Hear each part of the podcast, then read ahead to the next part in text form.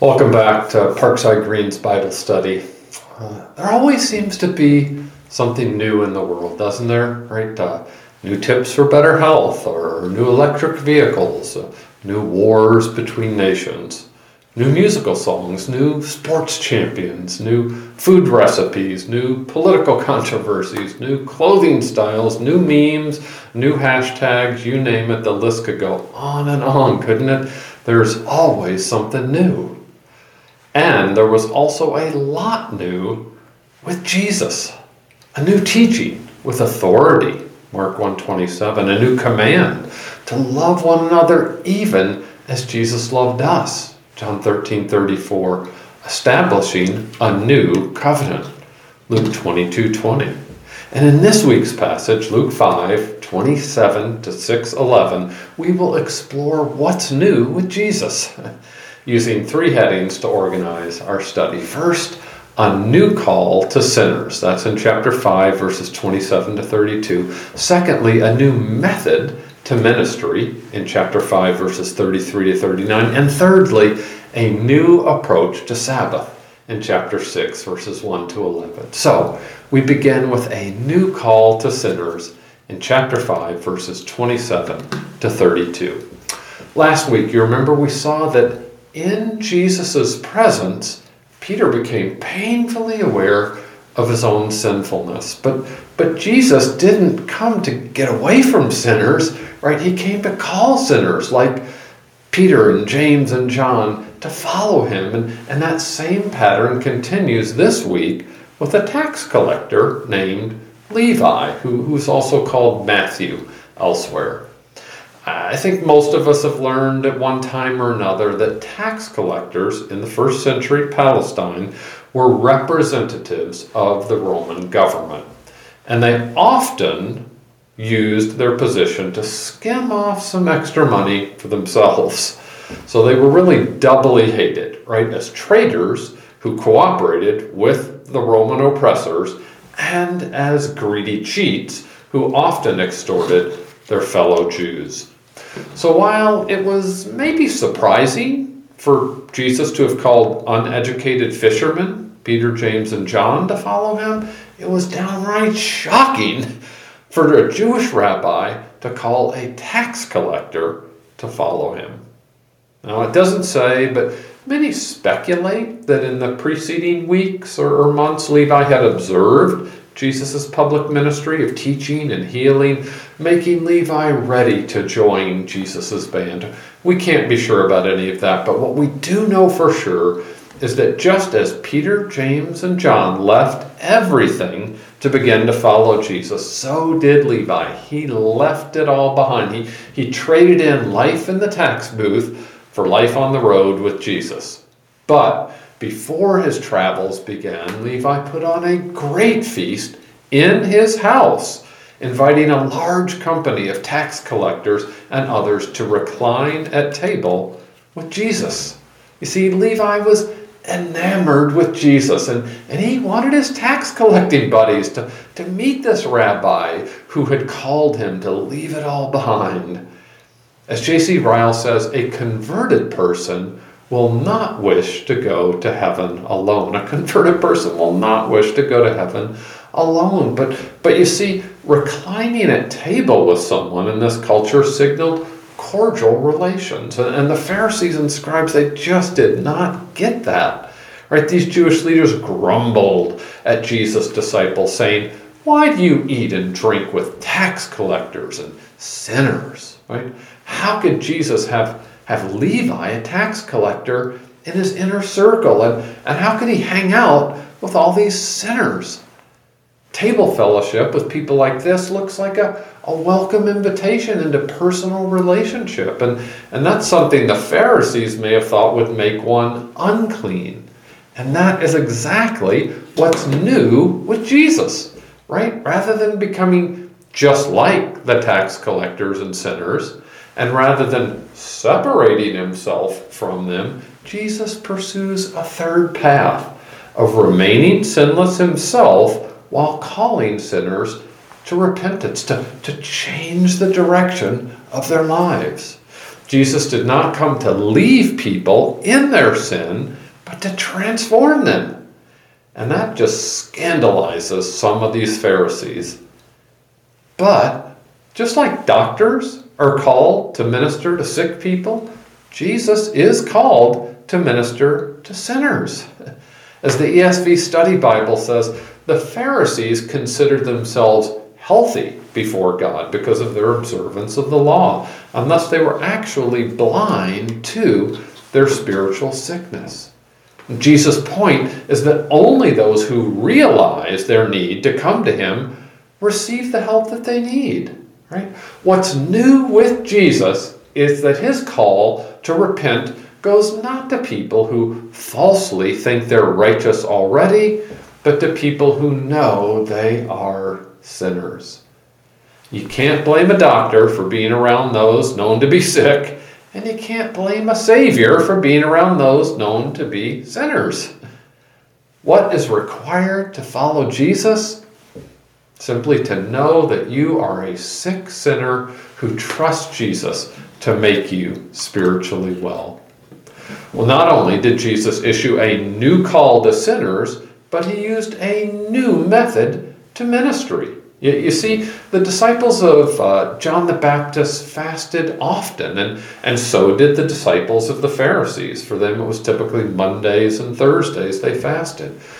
Both groups regularly abstained from food, maybe in conjunction with offering set prayers to God. But there was something new with Jesus' disciples. They, they ate and drank just like most people. Uh, and it's not that Jesus was against fasting, right? You remember, after all, he had, he had himself fasted 40 days when he was tempted by the devil in the wilderness. And he told people that when they fasted, here's how to do it the right way, right? In Matthew 6, verses 16 to 18. But when the eternal Son of God came to earth, there was really something new, right? Some, something different from the Pharisees and even something different from John the Baptist. So it was only appropriate that Jesus' disciples would act differently. Just like it, it didn't make sense for wedding guests to fast while the bridegroom was with them, Jesus' disciples did not need to fast when he, the Son of God, was right there with his people. The presence of the king was a time for rejoicing, much like what happens at a festive marriage ceremony. This new method to ministry is appropriate for this period of time. Jesus, he knows the days will come when the bridegroom is taken away from them, when they will fast. In those days, yes. He's well aware, Jesus is, that his years on earth are limited. And once he's taken away in his death and in his ascension, it will be appropriate for his followers to return to the practice of occasional fasting. Right? We're going to see that uh, in the book of Acts, where Luke records several times where Jesus' followers do fast.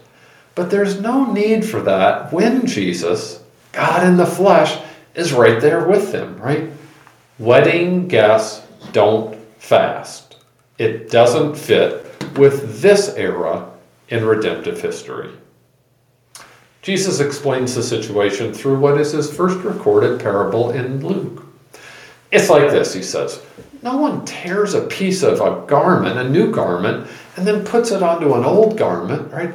If you try to use a new cloth to patch up an old garment, when you wash it, there's going to be shrinking and pulling and tearing. You're going to end up with both the old and the new garment basically ruined. Or it's like this no one puts new wine into old wineskins. If they do, the new fermenting wine is going to end up bursting the old inelastic wineskins. The wine's going to be spilled, the skins are going to be destroyed, it's going to be a double loss, just like it was with the garment illustration. So instead, new wine must be put into fresh wineskins.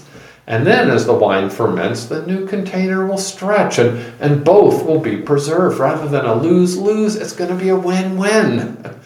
So, Jesus, the Messiah, he has inaugurated a new era and new ways. In fact, that word new appears seven times in verses 36 to 39. Maybe you caught that. Maybe you circled it in doing your own study. That is why his disciples ate and drank during this time.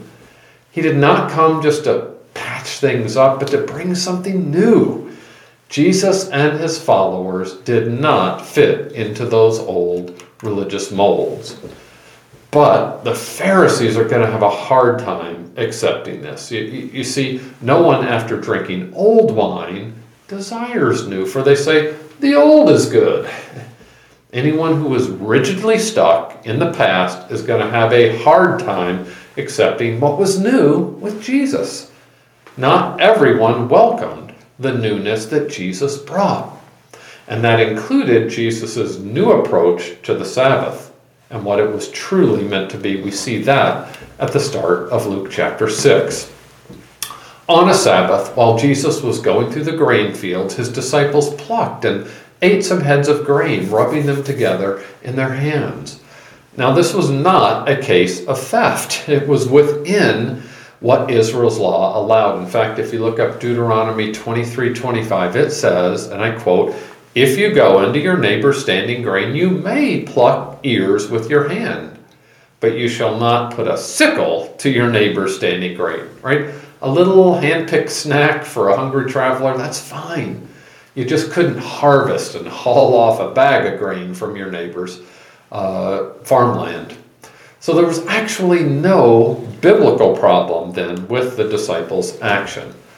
But you see, the Pharisees classified those actions as work that was forbidden on the Sabbath. To them, to the Pharisees, plucking was like a form of reaping, and rubbing was like a form of threshing, and eating showed they had prepared food, etc., etc.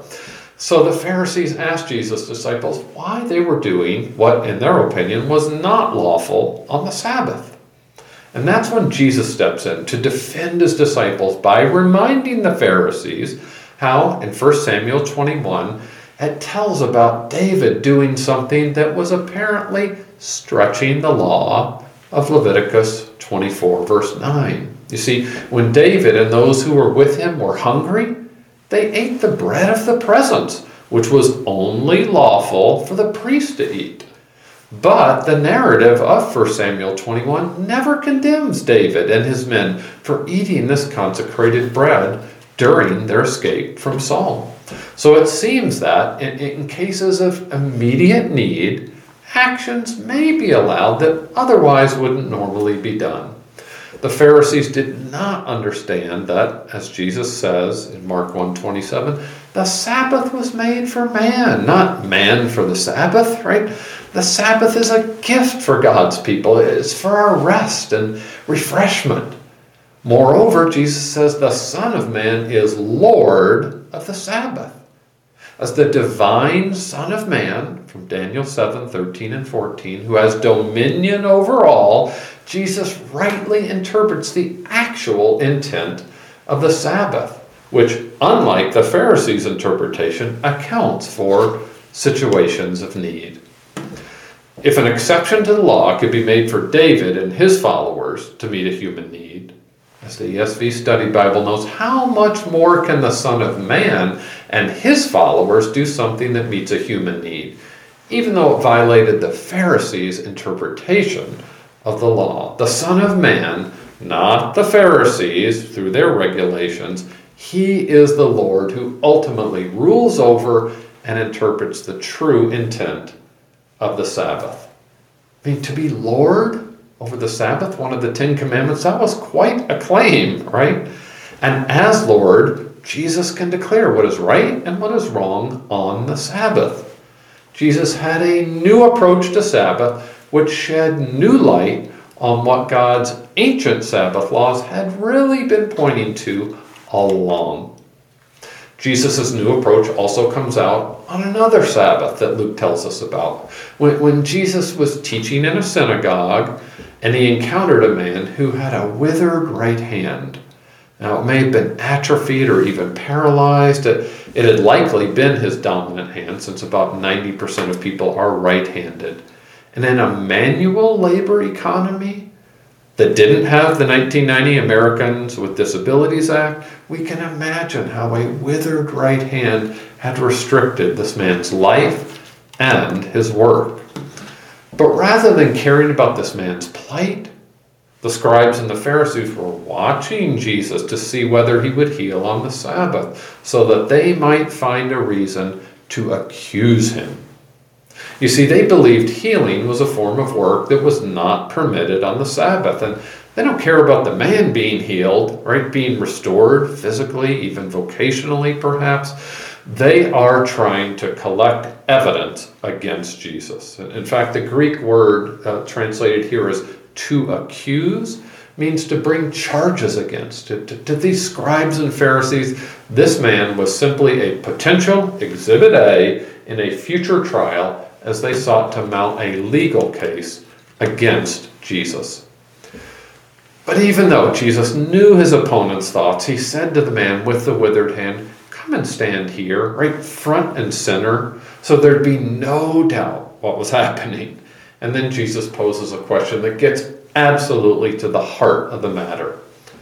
Is it lawful on the Sabbath to do good or to do harm, to save life or to destroy it? I mean, you see, to fail to do good in this situation is, in effect, to do harm. The, the Sabbath is not just a day to refrain from activity, but it's also a day to do good. It, it, Sabbath is a day to, to love God and, and to also love your neighbor. But the Jewish leaders refused to answer this question as Jesus looked around at all of them. Then Jesus says to the man, Stretch out your hand. And as the man obeys, his hand is miraculously restored. Imagine one moment it's withered, and the next moment it is fully restored.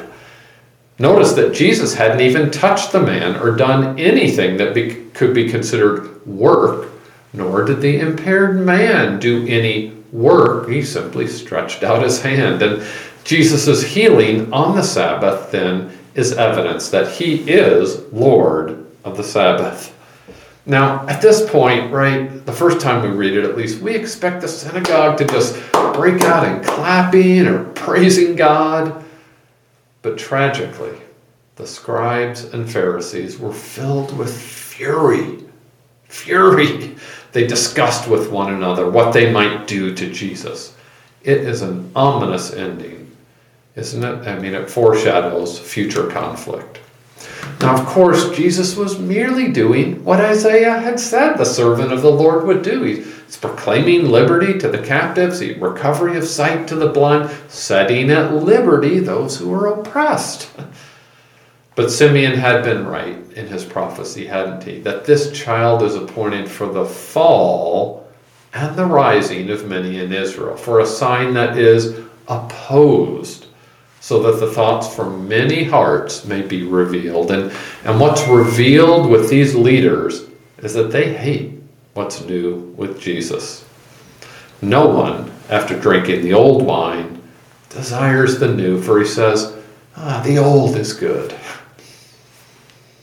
How does all this connect with our lives? Well, four questions to consider in closing. Number one, like Levi, after leaving everything, to follow Jesus, do we get together with our unbelieving friends and family to, to introduce them to Jesus?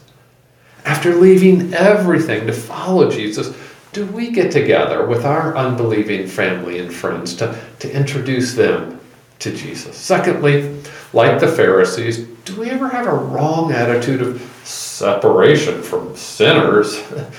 the very ones that Jesus came to call to repentance? Do we ever have a wrong attitude of separation from sinners, the very ones that Jesus came to call to repentance? Thirdly, like the Pharisees, do we ever get stuck in an old paradigm that keeps us from embracing a new, faithful, biblical way of following Jesus? Do we ever get stuck in an old paradigm that keeps us from embracing a new, faithful, biblical way of following Jesus. And fourth and finally, simply to praise Jesus for always loving the people that he encountered, compassionately meeting their needs and coming to save sick sinners like us. Praise Jesus for always loving the people he encountered, compassionately meeting their needs and coming to save sick sinners just like us. Let's pray. Heavenly Father, we, we praise you for sending your Son Jesus as the perfect physician for those of us who are sick. Thank you for not calling the righteous, but sinners like us to repentance. Thank you for the privilege of introducing others to your Son Jesus. We praise you for the wisdom of Jesus' new ways that fit with this new era in salvation history. And Lord, we ask you to keep us aligned with your ways. Empower us through your Spirit, we pray, that we might extend compassionate love to others that you bring across our paths, following in the steps of Jesus, through whom we pray. Amen.